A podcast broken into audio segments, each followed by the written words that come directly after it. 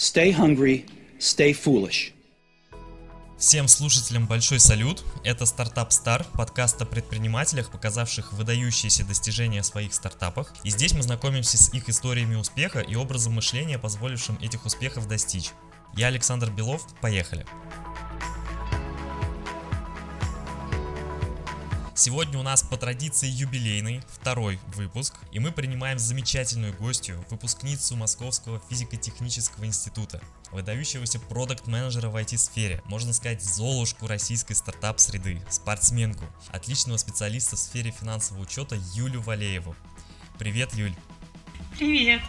Я прям слышу, как ты улыбаешься дистанционно. Спасибо тебе огромное за вот такое лучезарное настроение. Юль, у тебя огромное количество регалий, которые я перечислил, но я специально не говорю о твоем проекте в представлении, потому что у нас в подкасте ты должна сама о нем рассказать. Причем в два этапа.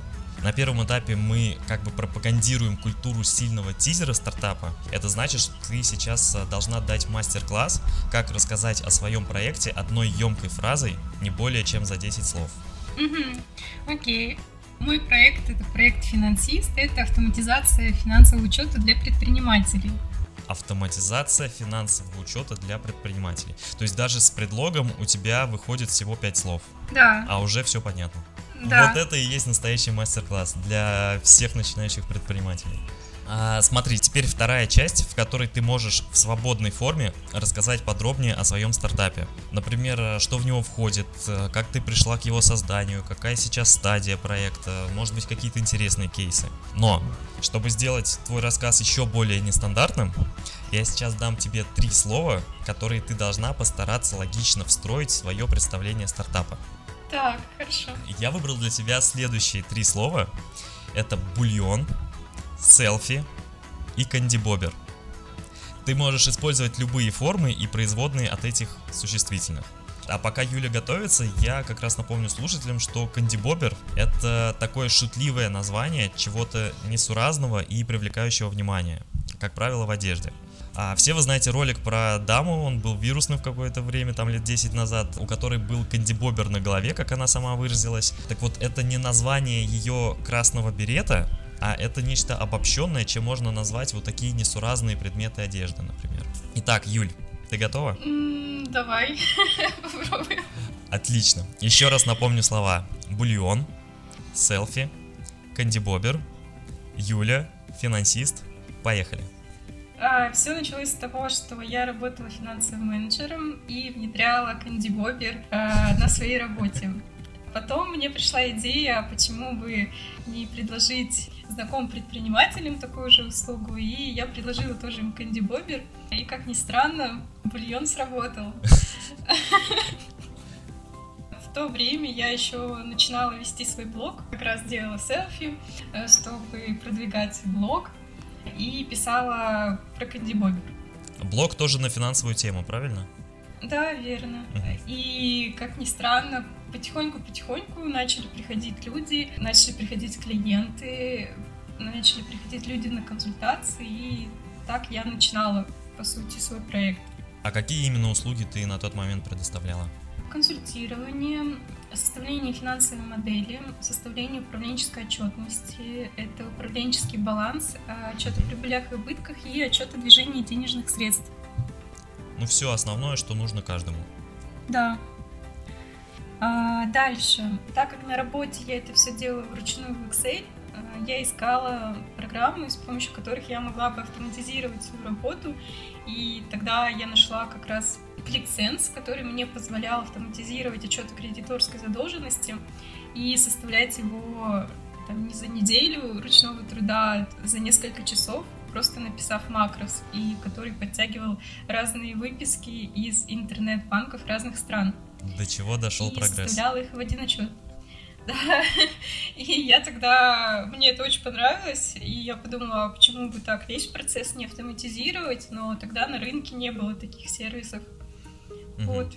И я стала думать в этом направлении, тоже писала про эту идею, и ко мне, мне написали через блог ребята, разработчики из Ханты-Мансийска предложили даже первое время бесплатно заниматься этой идеей, разработкой, потому что им было интересно.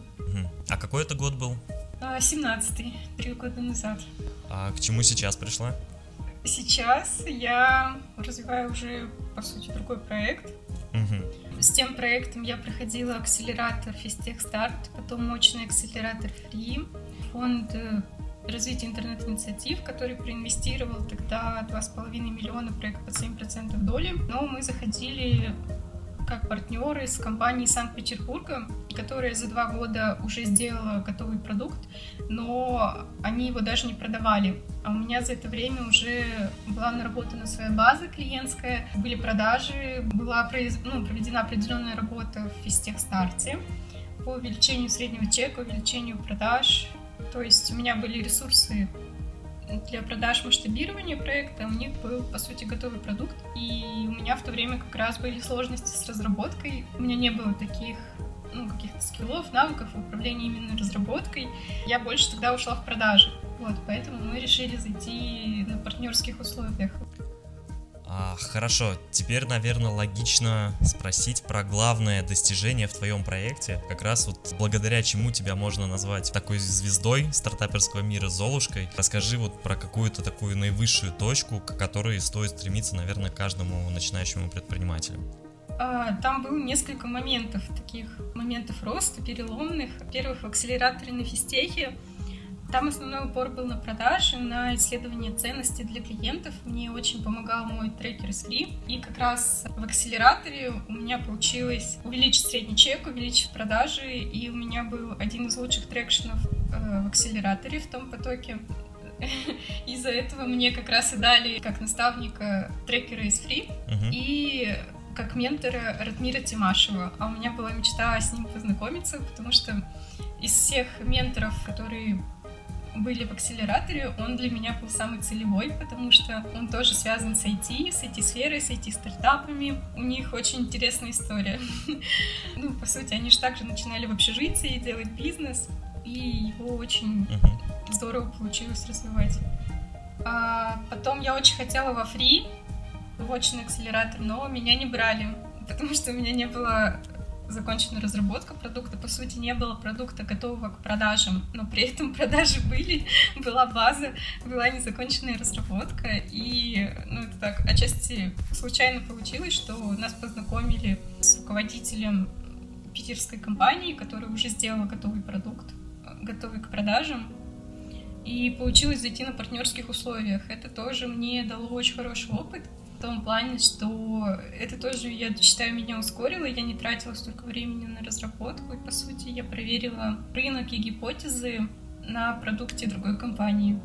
Угу. А вот наивысшая какая точка, вот топ-одно достижение. Ты можешь свое назвать? Вот ты говорила, несколько было различных успехов, таких локальных, а вот что-то топ-1. А, был еще момент, когда приезжал Олег Тиньков в МФТИ на лекцию для студентов и от акселератора. Меня попросили выступить, рассказать про свой проект как один из потенциально полезных банку. И я готовила выступление, рассказала про свой проект. Э, Олег Юрьевич дал мне контакт вице-президента, который занимается продуктами Тинькофф Бизнес. И я приехала в гости к ребятам, рассказала тоже про свой проект, и оказалось, что у них есть аналогичный продукт, но который некому развивать. Там не было никакой продуктовой работы, была проведена только разработка внедрения программного продукта. Вот, и так я пришла в банк развивать этот продукт.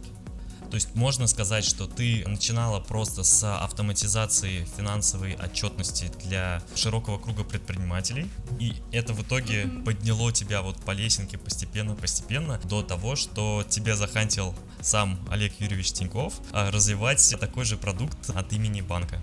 Ну да, по сути, я начинала все делать руками, сама все внедрять, и так я выросла, получается, до менеджера продукта.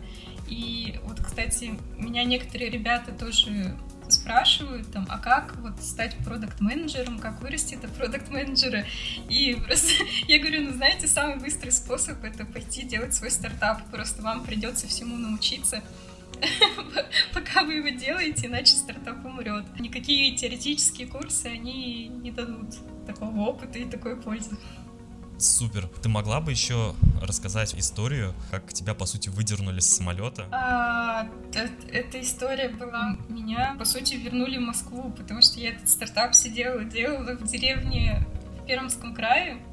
Но тогда я следила за инстаграмом Игоря Владимировича Рыбакова, и у него как раз тогда вышла книга «Жажда», и он написал пост с вопросом, там, напишите, что для вас жажда. И я помню, что я написала комментарий как раз, ну, там, сформулировала, что это значит для меня, какое у меня определение этого слова.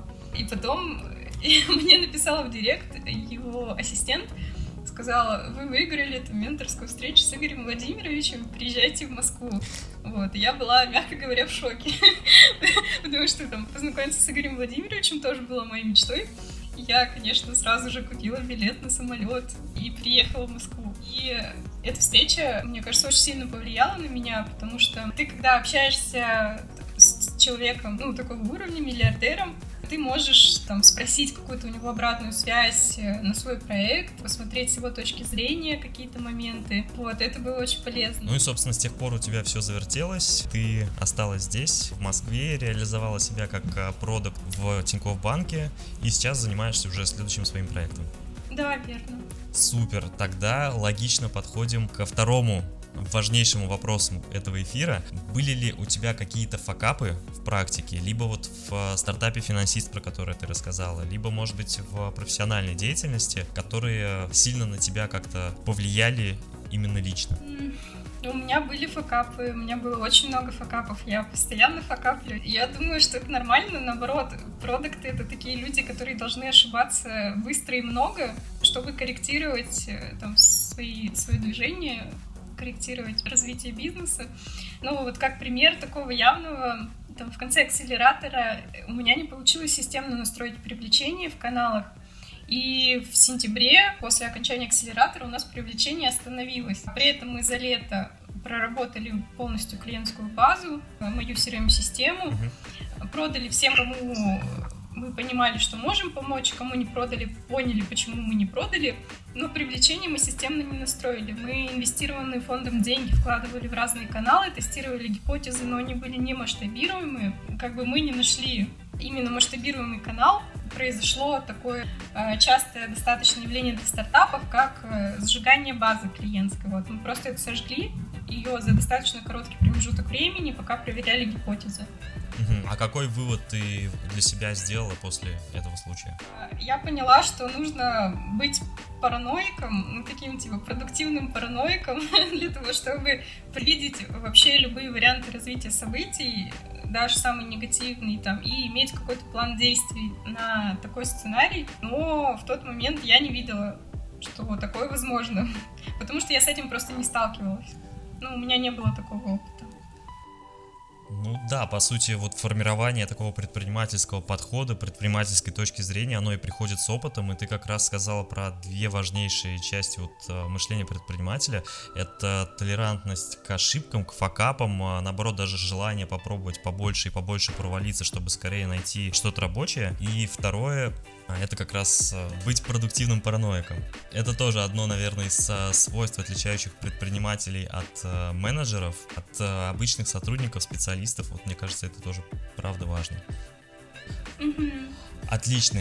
И из трех центральных вопросов эфира у меня завершающий. Был ли в твоей жизни какой-то поворотный момент, после которого все поменялось у тебя в бизнесе или в твоей предпринимательской картине мира? Может быть, ты можешь разделить прям вот четко на до и после?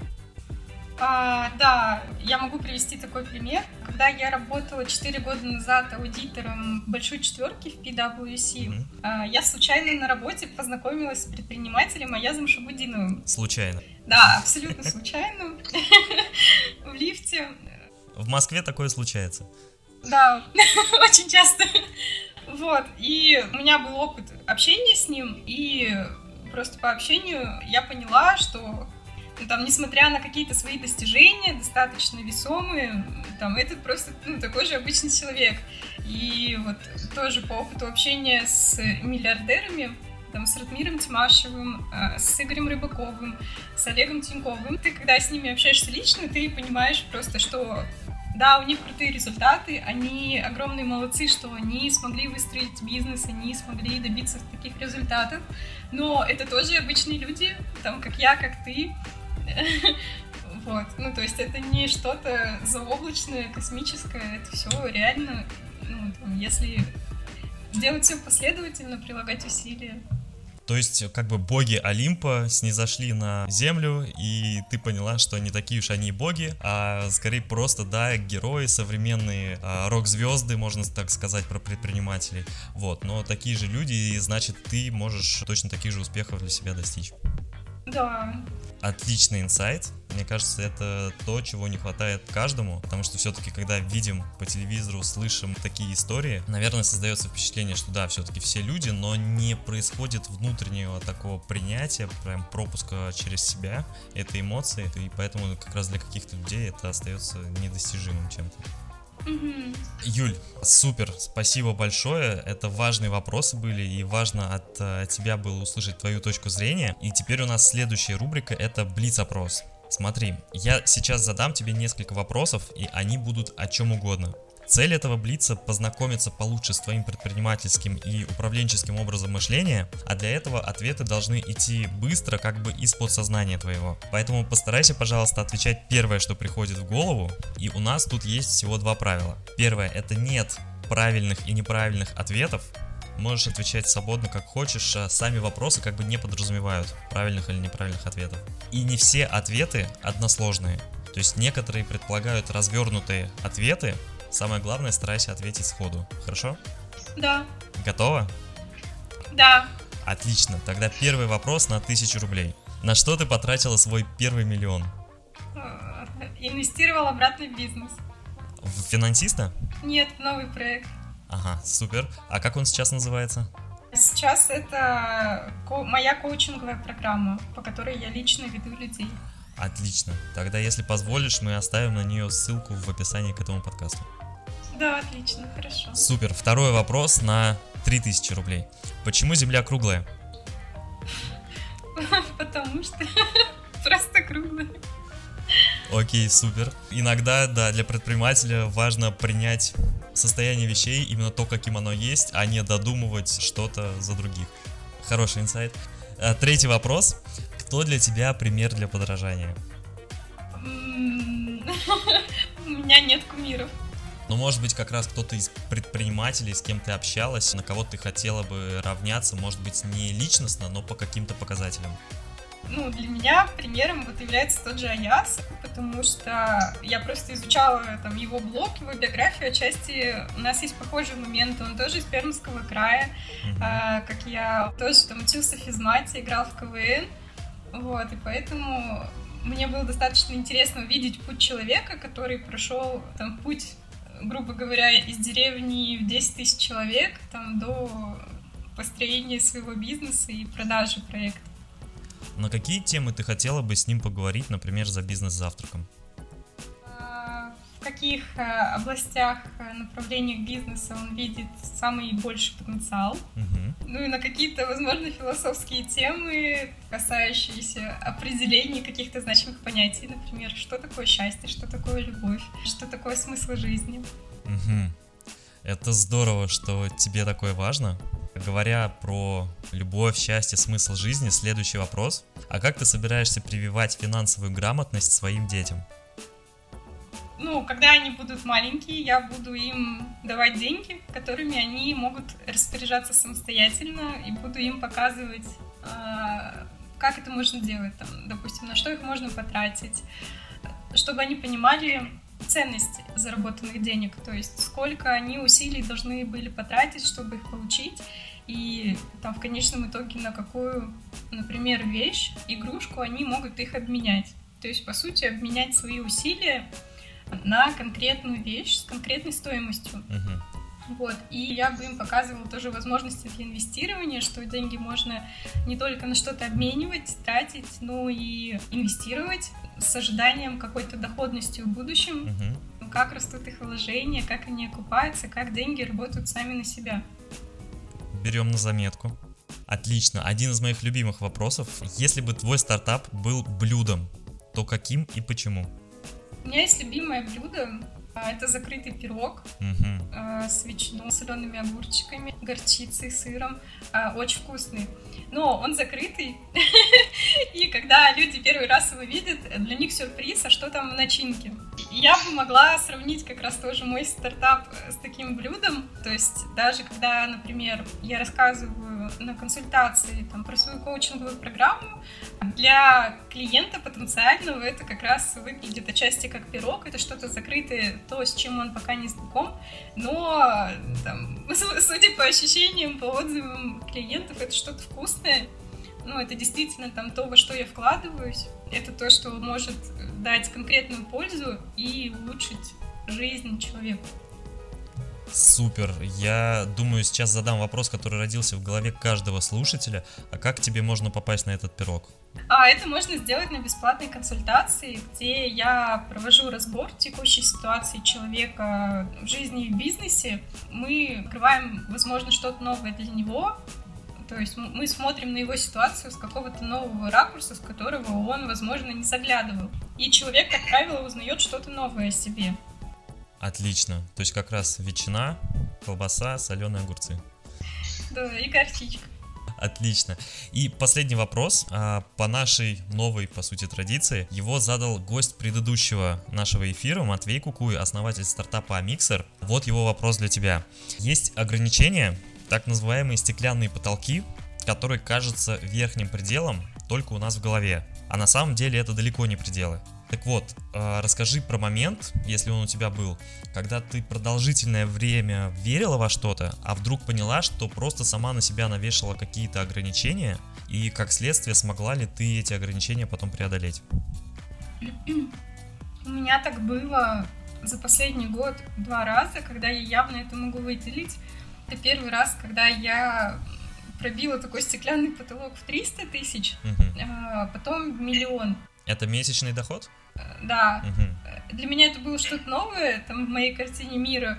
И до того, как я это сделала, я не понимала, как такое вообще возможно. Ну, то есть у меня в моей картине мира там была там, ну, там только моя зарплата или там доход с консультацией, но это была какая-то все равно меньшая сумма.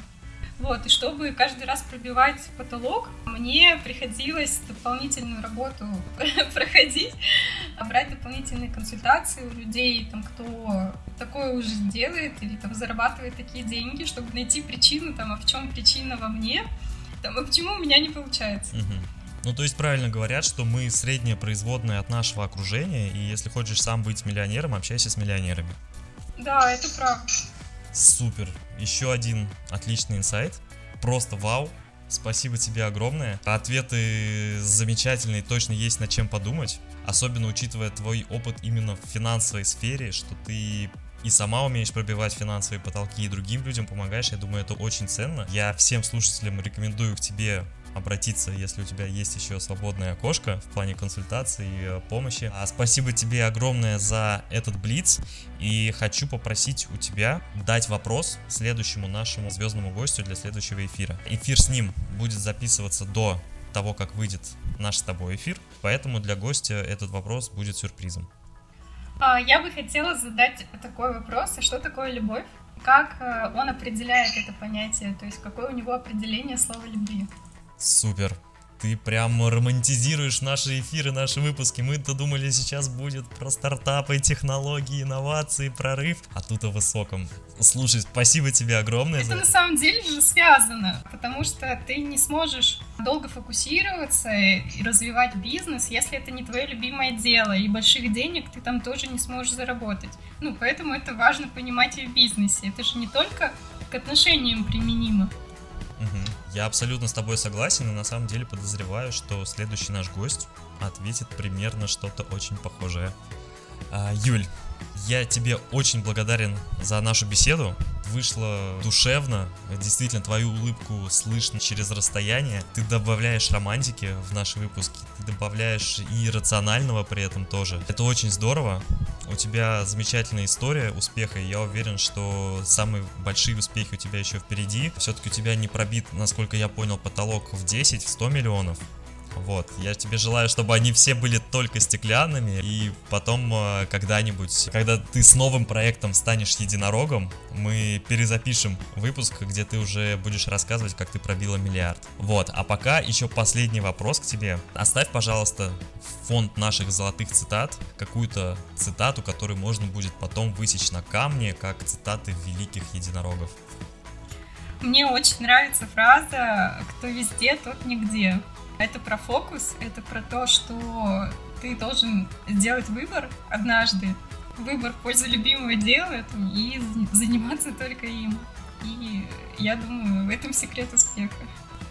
Отлично, спасибо тебе огромное. На этом наш эфир подходит к концу. А, Саша, спасибо большое тебе за приглашение на интервью. Мне было очень приятно, очень приятно провести время в эфире. Спасибо тебе огромное. И отвечать на твои вопросы. Спасибо. Thank you all very much.